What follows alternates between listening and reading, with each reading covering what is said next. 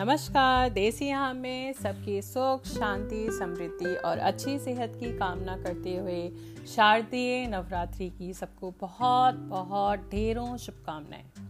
नवरात्रि का आरंभ माँ शैलपुत्री की पूजा से होता है। उनका वाहन वृषभ, यानी बैल है। इन्हें राजा हिमालय की बेटी भी कहते हैं।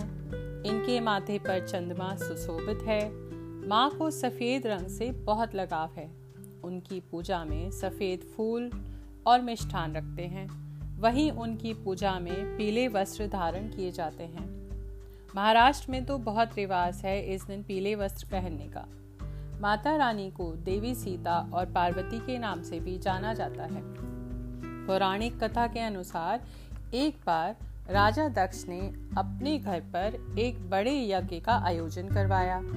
इस यज्ञ में उन्होंने सभी देवी देवताओं और ऋषि मुनियों को आमंत्रित किया।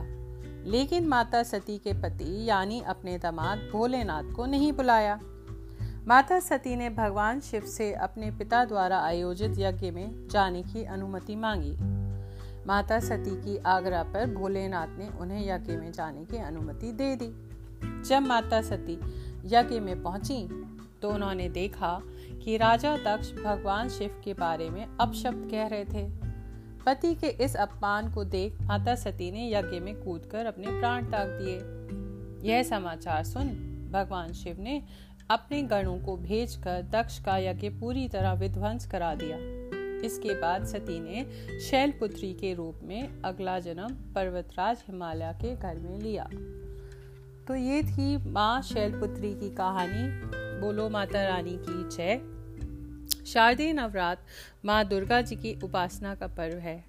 यह हर साल पावन श्राद्ध खत्म होते ही शुरू हो जाता है। शारदीय नवरात्र का अपना एक महत्व है और कई सारी पुरानी कथाएँ हैं। धर्म ग्रंथ एवं पुराणों के अनुसार ये भगवती दुर्गा जी की आराधना का सबसे सर्वश्रेष्ठ समय होता है। नवरात्र के पावन दिनों में हर दिन माँ के अलग अलग स्वरूपों की पूजा होती है, जो भक्तों को खुशी और शक्ति प्रदान करती है। नवरात्र का हर दिन देवी के विशेष रूपों को समर्पित होता है और हर देवी स्वरूप की कृपा से अलग अलग तरह के मनोरथ पूर्ण होते हैं। नवरात्र का पर्व शक्ति और उपासना का पर्व है।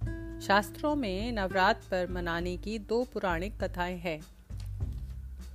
पहली कथा के अनुसार महिषासुर नाम का एक राक्षस था, जो ब्रह्मा जी का बड़ा भक्त था।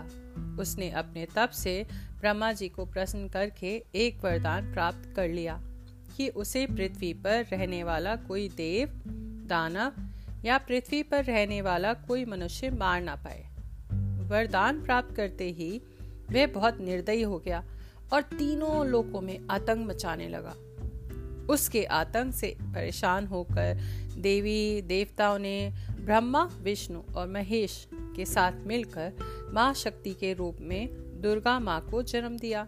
माँ दुर्गा और महिषासुर के बीच नौ दिनों तक भयंकर युद्ध चला और दसवें दिन माँ ने महिषासुर का वध कर दिया। अतः इस दिन को अच्छाई की बुराई पर जीत के रूप से मनाया जाता है। दूसरी कथा अनुसार भगवान श्री राम ने लंका पर आक्रमण करने से पहले और रावण के साथ होने वाले युद्ध में जीत के लिए शक्ति की देवी माँ भगवती जी की आराधना की।